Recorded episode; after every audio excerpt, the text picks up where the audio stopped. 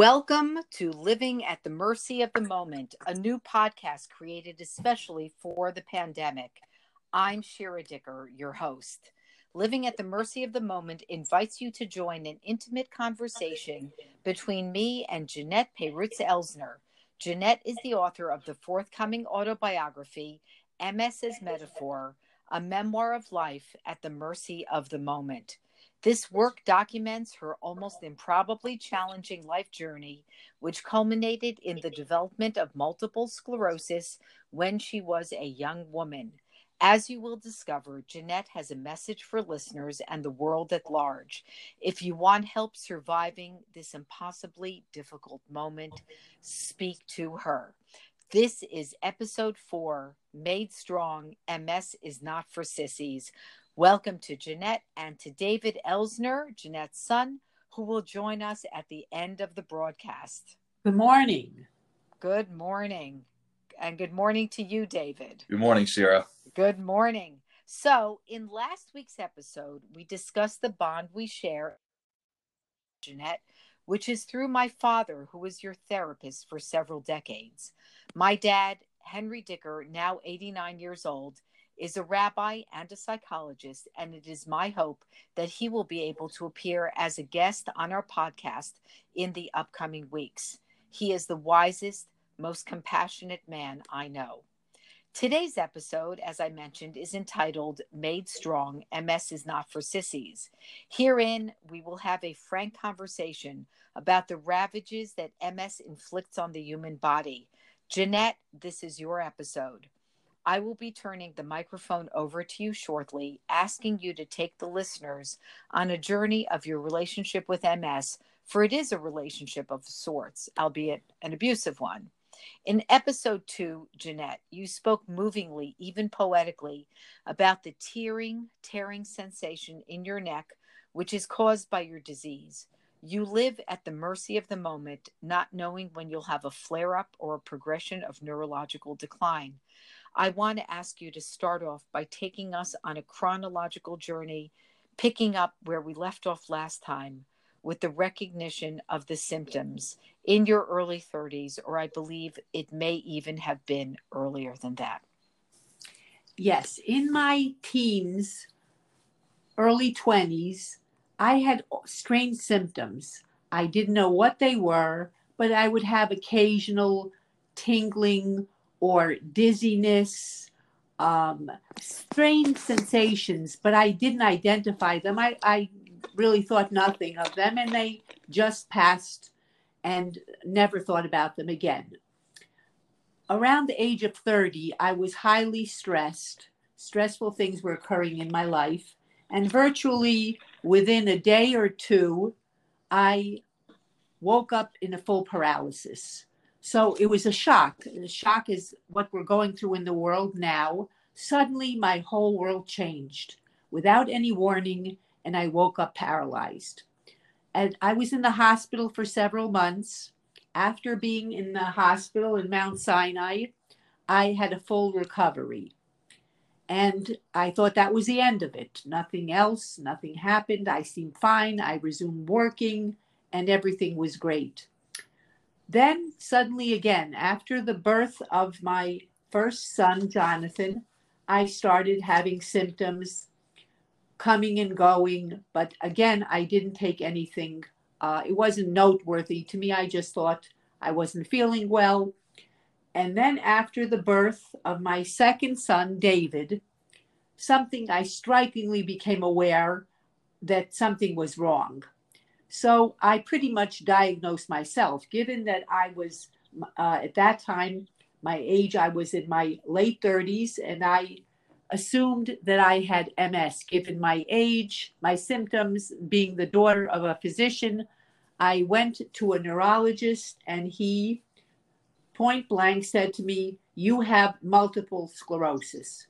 Well, I was devastated. I was shocked. I was upset because people don't want to know. I didn't want that confirmation of what I really knew I had, but I had to deal with it. He told me I have MS. Given my nature, I said, This is, I'm devastated. I was like uh, Kubler Ross, I was experiencing uh, anger and I started going through the different stages of grief. However, I had to mobilize myself and I said, if I have this horrible disease, I have to live my life in as the best, beautiful ways possible. So I began my journey trying to make this disease, this MS, expressed in the most beautiful way. So I went to an artist and I had different canes, canes with mm-hmm. flowers. Actually, my first cane was with the initials of my children. A cane with initials of my children, canes with flowers.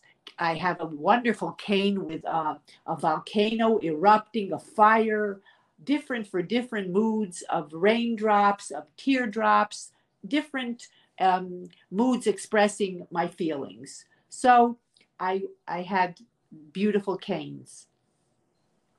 As the, my disease progressed, unfortunately, I loved my canes. My canes were cool. I would walk around with my swagger, dress beautifully with my cane. And unfortunately, my disease started, the MS started to progress. And no longer, the canes could not uphold me any longer. So I had to progress, and that was a, a loss. I was grieving. I went to a walker, a walker tripod. So I use a walker, but what saddened me about the walker, several things. I was advancing from the cane and I couldn't make my walker look cool. I was saying put bows on it. Uh-huh. I tried that, but it just didn't look cool. Didn't look cool. But I used my walker and I was grateful that I was able to still move with a walker. And I used my walker to go wherever, driving. I would throw my walker in the back of the car. And uh, my walker befriended me for, for a period of time. I would say I used my walker for maybe eight years. Uh, the reason I was able to use my walker that long, I take very good care of myself. I continue to work out. So I try to enhance my well being as long as possible. After the walker, after eight, 10 years of walker, I gradually transitioned into uh, a wheelchair for distances. I am still able to to move ambulate. I walk dif- with difficulty with a walker slowly, but I was I had to go for distances with a wheelchair, which was devastating for me because I saw myself slowly becoming worse. Um, I remember at my son Jonathan's wedding three years ago, I bought myself a beautiful wheelchair for his wedding I said, well, this will be my throne. So it was kind of like a, a beautiful Burberry wheelchair. Mm-hmm. And I always, you know, tried to make the best of the situation to enhance it in the most beautiful, proactive way. So, Jeanette, um, I I'm going to bring the conversation now to a little bit more focus and um, before I do that, I want to jump on the Elizabeth Kubler Ross reference. So, right at the beginning of the pandemic, I think it was really at the end of uh, March, certainly before Passover, which came in April this year, all of a sudden everyone discovered Kubler Ross and the, the stages of grieving, right? Which often begins with denial. And you're right to make the connection between your disease and finding about your your disease and covid in fact that was one of our underlying ideas about the relevance of this podcast at this moment you may notice that the tagline is that this is this is a podcast for this moment in the pandemic so when you when you just mentioned this that your first your first reaction was denial that's so human. Um, we avoid going to doctors often. We have a, a, a worrisome symptom. We have a lump under our skin.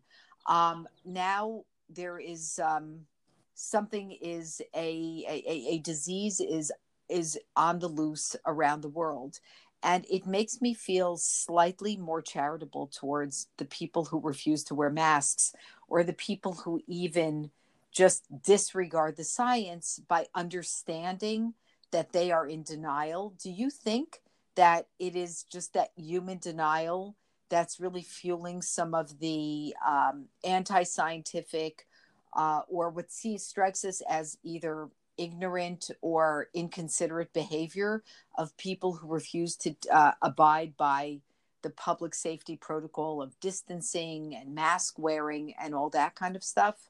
Yes, I do because it is this is so shocking what happened. It's it's uh, analogous to what happened to me. Overnight, mm-hmm. my life there was a revolution. My life radically changed.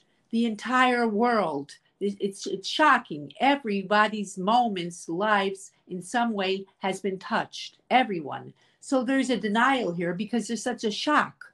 Within within days, we went from a normal lifestyle to having been on in quarantine been shut down and that's people are terrified of that they're terrified that they don't want to admit it they don't want to admit that there are restrictions so i believe a big component aspect of what's going on in the world is denial. Is also grieving. There's a deep sadness a sadness. What's happened? When is my life going to recover? There's all the the emotions that that kubler-ross describes in grieving and in mourning we're all experiencing in the entire world and i don't believe in human history that we've ever been so together in suffering. Mm-hmm. It's true. The ms the uh, M, well ms does part uh, strikes some people but we had a conversation the other day about disability and the illusion that disability only afflicts a portion of the population when the truth is everybody has a kind some kind some manner of disability. But the fact is covid every single human creature on this planet is vulnerable to it. And thank you for also introducing the concept of grief. I think we are grieving very very hard. In fact i feel like we're going through phases and this phase I notice a number of my friends are calling me and having what I consider memory lane conversations, talking about our recent history as if it was 20 or 30 years ago and really grieving for the the loss of the spontaneity of let's say the river to river festival that would take place now in downtown manhattan which of course has moved to the virtual realm or something silly, something I like to do, which you know, karaoke. Going into a bar teeming with people and you know singing together and sharing a microphone all the all the manifestations of the carefree life that we we had we are grieving it and now you'll know for a fact that i'm a rabbi's daughter because i want to remind our listeners and i think um, some are aware that today is the saddest day in the Jewish calendar. It is the uh, Tisha B'Av, the ninth day of the month of Av, which commemorates the destruction of the ancient temples, both the first and second, in Jerusalem, and led to the dispersion of the Jews and the exile, as well as other calamities in Jewish history. And you read, it's traditional to read something called Eicha, which is known in English as the Book of Lamentations. it details in excruciating, almost unbearable detail, the devastation of Jerusalem personified as a woman. And I did participate last night in a Zoom reading of the book of Eicha through my synagogue, which is Romemu. Rabbi David Ingber led it. And it's hard in a non COVID world to read the very graphic renditions of, of the murder, the pillaging, the ruin, the just this unbelievable uh, grief and chaos but it was uh, it was just it, it i wanted to flee last night. I found that i was i was participating um, almost frozen into my into my seat with a sense of horror and i have to say a sense of religious obligation. This happened this is happening now. In order to get through it we have to really examine it and that's what we're doing today uh, Jeanette, with talking about your MS, in order to get through this, we have to look at this. We cannot prettify it. And MS is a monster. MS is the force that the is the uh, rampaging armies that destroyed the temple. MS goes through the human body. So you gave us a chronology of time. can I ask you to map your body and just talk about MS MS's progress, maybe starting at the top of your beautiful curly hair. And one thing I want viewers to know, and this is not mere flattery, I think this is a very important thing to discuss. Uh, uh, viewers, listeners, this is this is a um, podcast after all. Listeners, if you were ever to walk into a conversation in a restaurant with social distancing, so it would be outdoors, where you would see Jeanette sitting opposite me, you would swear to me up and down that I am inventing a disease for this beautiful, vibrant, gorgeously healthy looking woman who is sitting there. And then, of course, until Jeanette had to get up, you would not see that there is anything awry. So, Jeanette, one thing I want to talk about is you look wonderful. Your complexion is not just good, but it's healthy, it's vibrant, it's alive. Your hair is lush and thick. And you speak, as all our listeners can hear, with command, a poetic command of the English language. So, as a way into the mapping of MS's progress through your body from top to bottom, I want you to address the significant question of why it is that you look so good despite this disease. I believe I have within me, within myself, a lot of love, a lot of warmth. And I believe my emotions are translated through my body, through my face, through through happiness. I'm very grateful for the smallest thing. And, and that's very empowering. I'm not I'm not bitter. I'm that I have this disease. I'm I'm sad that I live I'm unable to do many things I'd like to live, but I don't have any bitterness within me. And so I believe the fact that, that I'm not ridden with bitterness. I don't even express, I wouldn't say visually you would see sadness. I, I don't, I'm, I'm very grateful for any positive thing. Is that when my MS, mm-hmm. when I began the journey with MS, I used to walk. It was almost it was like a prayer. I would say, would be grateful, gratitude, the gratitude prayer. I would say, "Well, thank goodness I can take this step, and thank those I got to the door and I can open the door, and I live with tremendous gratitude." Mm. And that's been very empowering uh, for me. I still live that way. I'm very grateful, although I have tremendous suffering in my body. I, there's deep suffering, pain. It's awful. There, mm-hmm. there. It's it's indescribable. The only, it's indescribable to portray it. I can if I can express it somewhat now. I I struggle for independence. In my, I don't want to. I'm trying to stay as independent as long as possible. I am in this striving to be independent. I, in ambulation, I will stretch, I will make a movement, and in that movement, something can happen within a second, and that will happen and it will remain with me. For example, I have horrible sensations in in my uh, neck, like someone is choking me, taking a rope and pulling me by with a rope. It's it's it's hard. There's no way to describe. It's awful it's agony and with that feeling that tear i'm sad. So i feel tearful. And there's a tearing. And that now has impacted the upper part. My i'm i'm afraid sometimes to eat that i'll choke to death. I have now learned a way when i feel on the verge that i am going to choke and it, it happens a couple times a week. I have developed a technique to save myself. And so far, it's pretty much worked.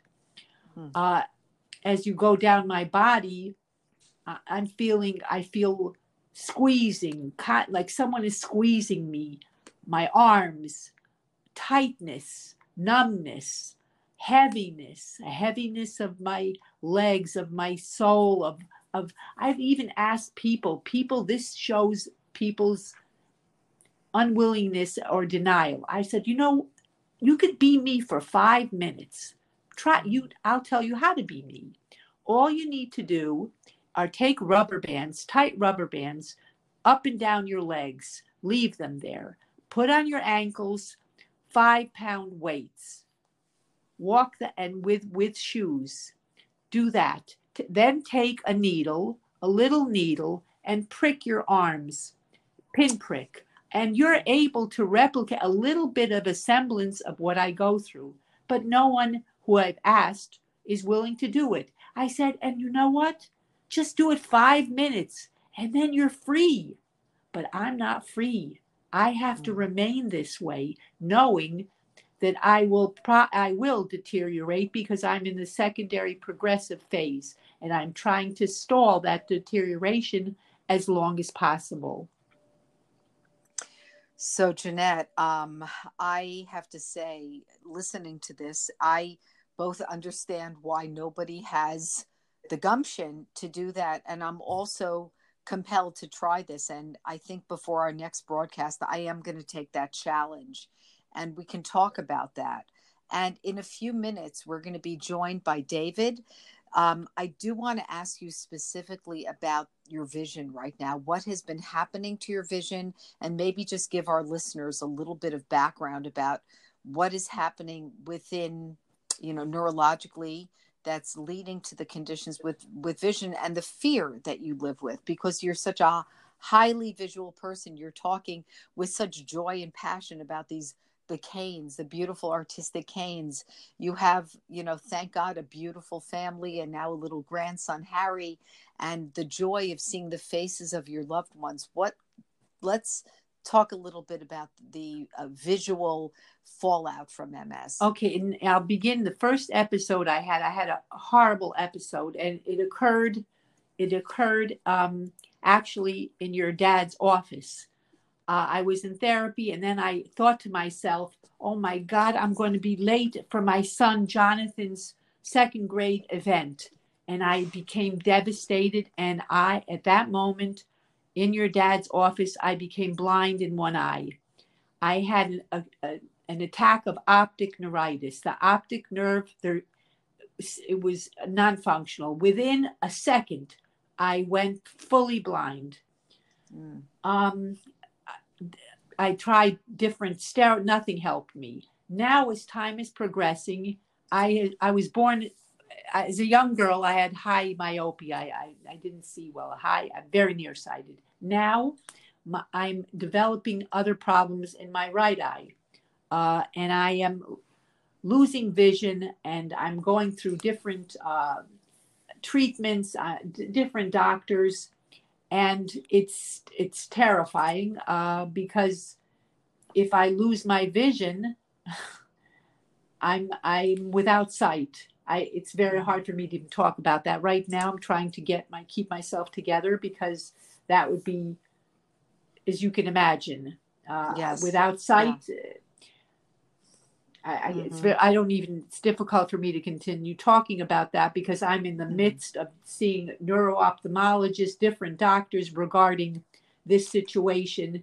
And it's, it's, um, it's devastating. Even now, when I'm reading the paper, I have to read, I love to read. It's extremely difficult for me because I'm straining myself to read by bending my my neck my movement plus i'm not seeing well and i hunger to read to be i'm i'm a very visual person so the whole situation now the entire situation is is deeply traumatizing mm-hmm, mm-hmm. and this brings us back to the uh, our theme from episode two, cataloging loss. Um, what one goes through with MS is a series of losses without restoration. And yet, I do want to say, to quote your doctor who looked at the diagnostic tests, somehow your will is so strong that it has enabled you to do things that that are quite simply physically and medically impossible and so I think this is a good a good moment to invite David. David, are you with us? Are you there? Yes, I am. Hi, David. So um, I, as Jeanette's son, you have been a witness to your mom's struggle with MS since your childhood. And as we discussed, when you grow up with your parents, whatever it is that they have, whether they are um, struggling with a condition, whether they have something funny about the way that they look, what they are your parents, and so that thing is normal to them. But when did you become aware that your mom had a condition and was different from other moms? Um, I'd say became aware around the age of 12 because you know when you initially get multiple sclerosis um, i mean every case is different but it doesn't happen all of a sudden it's as we were talking about progressive disease and it was just you know happening gradually over time. But when i really started noticing was 12 because i started to see her struggling more with walking just doing things that everyone else does subconsciously lifting our legs or walking or running. We do that subconsciously whereas it was it was an effort for her to do that. And you know soon after it just became worse and worse. And i think after college that's when it really started taking more of a toll because it, it became to the point where she could bear she could sometimes barely walk and you know i definitely saw you know you could say that would be it's just so tough to talk about this but um you could say that that would be a difference but you know what also was a difference what separates mm-hmm. is her will her mm-hmm. will is unbelievable and i could also say that that has helped me deal with this because her will is just so it's so positive. She's so strong resilient persevere like the list goes on and on. Mm-hmm. and when i see her fall and she's able to get back up and being able to to move on and do her activities i mean that's a difference right there and that has mm-hmm. helped me in so many ways and if one thing that hasn't changed I'm sorry, it has changed. It's just gotten stronger. Is her mm-hmm. will and determination to carry on. Mm-hmm, mm-hmm. And as your mom said, this is so perfectly relevant for this moment, right? We are being asked to push beyond what we're naturally capable of, and we really need the positivity uh, of this moment, right? There are, I know uh, uh, it's very easy to go down a road of despair, whether you're combating an illness, whether one is in the, the present moment right now. Um, I comfort myself by reminding myself that the pandemics have happened before, right? Mm-hmm. And we, the world has, there have been casualties, there have been too many casualties, but we have gone on. And after the pandemic of 1918 came the roaring 20s and this great profusion of the arts. And we can look to all different kinds of um, Renaissance falling, uh, following the Dark Ages and plagues. And Jeanette, your example and the example you're setting for David, you're also setting for everyone in your life and everyone who knows you. And that's part of the reasons behind this podcast and, and behind the work itself, which is that um, I think, and I'll get theological here, I think what God, the Almighty creator of the universe, whatever one wants to call the force who created the human creature and this beautiful, beautiful suffering world, I think that force wants us to fight. I think there's something uh, of great merit to challenging, right? Uh, an obstacle is put in front of us we are meant to find a creative way around that obstacle. That's been the course of human history. And Jeanette, what you're doing in the course of your MS, you're charting new territory. You're doing things. I think you're rewriting the narrative, right? You're not the typical, first of all, there's nothing victim. You're not a victim of MS. You're made strong.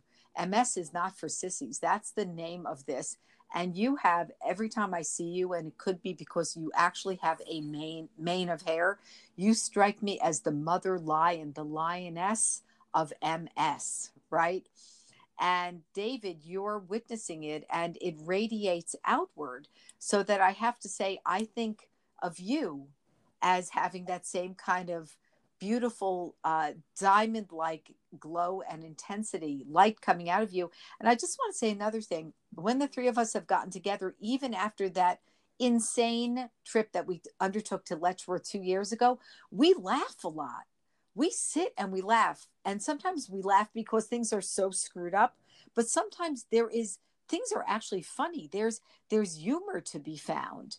I mean, do you want to, before we sign off, as I see we're, we're nearing the end, but can you talk about that? Because there's a lot of levity, there's a lot of positivity. David, how, talk about that, the laughter. And your mom's a funny person. She's, she appreciates a good joke. There's, there's a lot of laughter amid the, the struggle. Oh yeah, she um in all this struggle, we always find a way to laugh, joke around about random things. And you know, back in the day, I mean, I've heard stories. She's always told me stories to my brother and I that she used to dance a lot. She used to, you know, just be out and about. And even if she she just needs a chair, and mm-hmm. she just started dancing. And I say, "Mom, you're the dancing mama. Uh, you you have uh, you have MS, but you're the dancing mama. You still haven't lost your rhythm." And uh, you know, we always um like have a good time about that and you know we st- we joke around so much i mean if we're always serious it just it's just gonna wear on you you always have mm-hmm. to find i mean just we naturally like to joke around you know have great conversations and, and even during that intense um uh, visit to Letchworth, you know, even that squirrel coming towards you, like we're, even though you screamed later, we were having a great laugh about it. You know, we it's sure it's always um, it definitely um, even though we go through so much, we always um, still manage to have a great time and joke around. Right. All right. Thank you. So I see that our time is running out. Thank you, Jeanette, and thank you, David. I am Shira Dicker, your host for Living at the Mercy of the Moment, a podcast for the pandemic. If you like what you're hearing, please share it with your friends and family. We also welcome feedback you can email me at shiradicker18 at gmail.com. That is S H I R A D I C K E R 1 8 at gmail.com. And look for our Living at the Mercy of the Moment online site coming soon.